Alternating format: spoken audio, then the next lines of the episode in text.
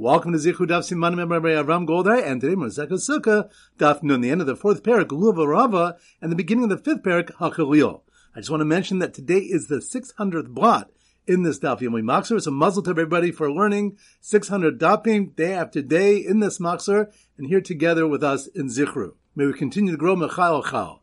So the three topics we're going to focus on. Number one, the Mishnah on Daf Mem Ches Amabay stated regarding Nisach Hamayim. Just as it was performed on a weekday, so it's performed on Shabbos, except that the Kohen would not draw the water from the Meshaloch on Shabbos itself. Rather, on Erev Shabbos, he would fill a Chabishol Zahav, She'enim an unconsecrated golden barrel from the Shiloach, and have it in the chamber to be used the next day. The Gemara Mem Tesam Base asked why an unconsecrated barrel was necessary, and Zeiri answered, "Kasavra ein shir The ton of our Mishnah maintains that no maximum amount is prescribed for the Nisach HaMaim, Ukli Shais Mekachim Shalom does. And furthermore, and furthermore, he maintains that Klei Shais sanctify their contents without intention. If one brought the water in a Shais on every Shabbos, it would become possible through Lina by remaining overnight. Chizkiah said that clay do not sanctify except with specific intent, so there's no concern of actual lina. However, they were gozer that should be placed in an unconsecrated vessel, lest onlookers see the water in the clay and assume it was sanctified with intent. Rabbi Yanai in the name of Rabbi Zera provides a third answer. Pointing to the opening Mishnah of the fifth parak states that the Chalil, the flute playing that accompanied the Simchas Beis Shoev, was not Dochas Shabbos or Yantiv. It was taught in the Brisa, Chalil Dochas Shabbos, Diva Rabbi Yossi Bar Yehuda. Rabbi Yossi Bar Yehuda holds that flute playing is Dochas Shabbos, and the Chamim say, Af Yontov Einu Docha. It's not even Docha Yantiv. Rabbi Yosef said that the Malchokas was stated only in reference to the Shir Shel Korban, the flute playing that accompanied the wine libations of the morning and afternoon Tamid, on the 12 days that Hallel was recited. Rabbi Yossi holds Iker Shira Bakli, the essential Shira is with instruments, Va'avodihi, and therefore it's deemed an avoda and is docha Shabbos.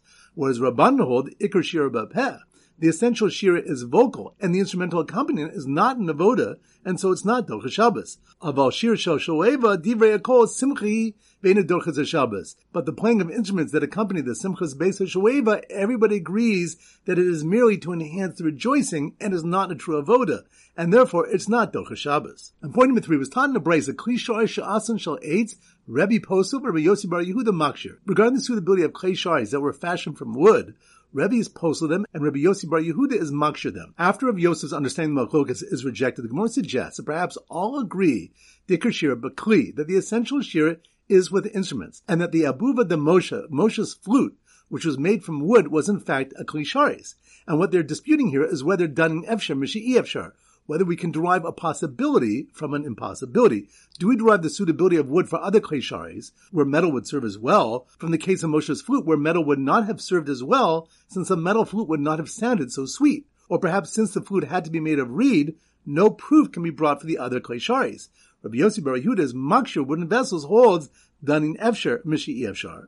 Whereas Rabbi, who is postal them, holds lo danin efshar mishi efshar. The Gemara brings an alternative shot in the Malchokas. So once again, number one, the Mishnah on Daf Mem Ches Base stated regarding Nisach Hamayim, Kamasei B'chol Kach B'Shabbos. Just as it was performed on a weekday, so it is performed on Shabbos, except that the Kohen would not draw the water from the Meshaloch on the Shabbos itself, Rather, on Erev Shabbos, he would fill a chabi shel zahav, mukudeshes, an unconsecrated golden barrel, from the shiloch and have it in the chamber to be used the next day. The Gemara Mem Tezam Beis asks why an unconsecrated barrel was necessary, and Zeiri answered, "Kasavra ain shir The Ton of our Mishnah maintains that no maximum amount is prescribed for the water libation. The klishar is mekachin shul medas, and furthermore he maintains that clay shards sanctify their contents without intention. If one brought the water in a klisharis on Erev Shabbos, it would become puzzled through lina by remaining overnight. Chizkiah said that the clay shards do not sanctify except with specific intent. So there's no concern of actual lina. However, they were gozer that it should be placed in an unconsecrated vessel, lest onlookers see the water in the klisharis and assume it was sanctified with intent. Rabbi Yanai, in the name of Rabbi Zera, provides a third answer. Point number two, the opening Mishnah of the fifth parak states that the Chalil, the flute playing that accompanied the Simchas Beis HaShaveva was not Dochas Shabbos or Yantav. That was taught in the Brisa, Chalil Dochas Shabbos Rabbi Yossi Bar Yehuda. Rabbi Yossi Bar Yehuda holds that flute playing is Dochas Shabbos, and the Chamim say, of Yontov Ein Docha is not even Docha Yantav. Rav Yosef said that the Malchokas was stated only in reference to the Shir Shal Korban, the food plane that accompanied the wine libations of the morning and afternoon Tamid on the twelve days that Hallel was recited. Rabbi Yossi holds Iker Shir Bakli, the essential Shir is with instruments, Va'avodihi, and therefore it's deemed an Avoda and is Docha Shabbos.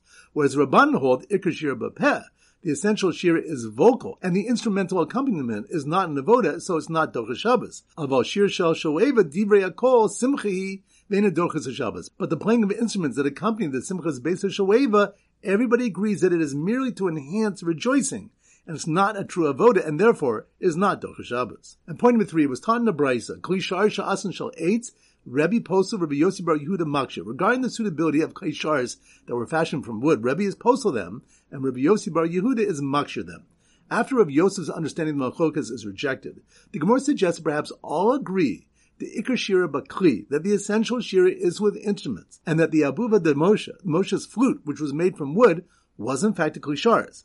And what they're disputing here is whether Dunning Efshar, Mishi Efshar, whether we can derive a possibility from an impossibility. Do we derive the suitability of wood for other Klisharis where metal would serve as well, from the case of Moshe's flute where metal would not have served as well? since a metal flute would not have sounded so sweet. Or perhaps since the flute had to be made of reed, no proof can be brought for the other service vessels. Rabbi Yossi Bar Yehuda, whose makshir wooden vessels, holds Danin Efshar Mishi Efshar, whereas Rabbi, whose both of them holds, well Danin Efshar Mishi Efshar.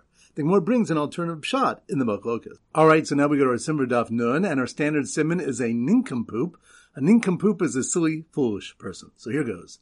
The nincompoop who bumped into a golden barrel of unconsecrated water and dropped his flute into it, as a choir sang, pulled out an ancient wooden one from his pocket, and continued on his way. Once again in slow motion. The nincompoop, nincompoop, that must be more on Daf Nun.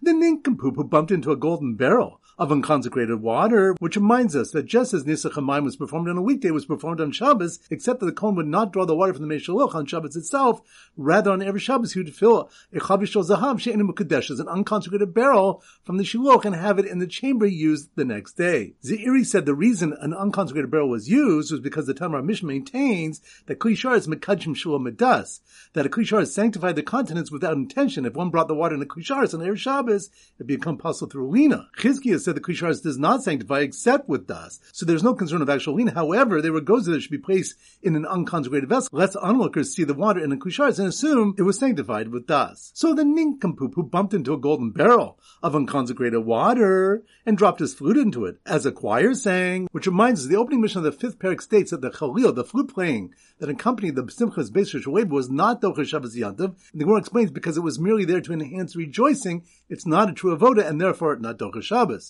Rabbi Yosef explained to Malchok regarding the flute playing for the Shir Shal Korban. Rabbi Yosef Rabbi Yudo holds that it is Docha Shabbos because Iker Shir Bakli, the essential Shir is with instruments, Va'avodahi, and therefore it's deemed an avoda and is Docha Shabbos. Whereas Rabban held it was not Docha Shabbos or Yanta because Iker Shir Bapeh, the essential Shir is vocal, and the instrumental accompaniment is not an avoda, and so is not Docha Shabbos. So the nincompoop bumped into a golden barrel of unconsecrated water and dropped his flute into it, as a choir sang, pulled out an ancient wooden one from his pocket, and continued on his way. Which reminds us, taught in Brisa regarding the suitability of clay shards that were fashioned from wood, Rebbe's postal them and Rabbi Yossi Bar Yudas maksha them.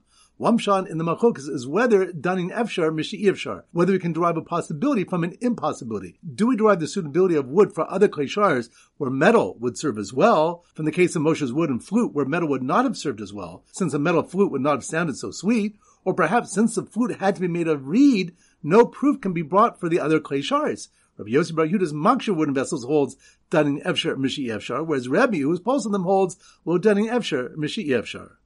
So once again, the nincompoop who bumped into a golden barrel of unconsecrated water and dropped his flute into it, as a choir sang, pulled out an ancient wooden one from his pocket, and continued on his way. All right, now it's time for a four block back chazorah. Daf Memvav. So the Simmer Daf Memvav is a cow. So here goes. The cowboy who loved to ring his cow's cowbell, cow, that must be one Daf Memvav.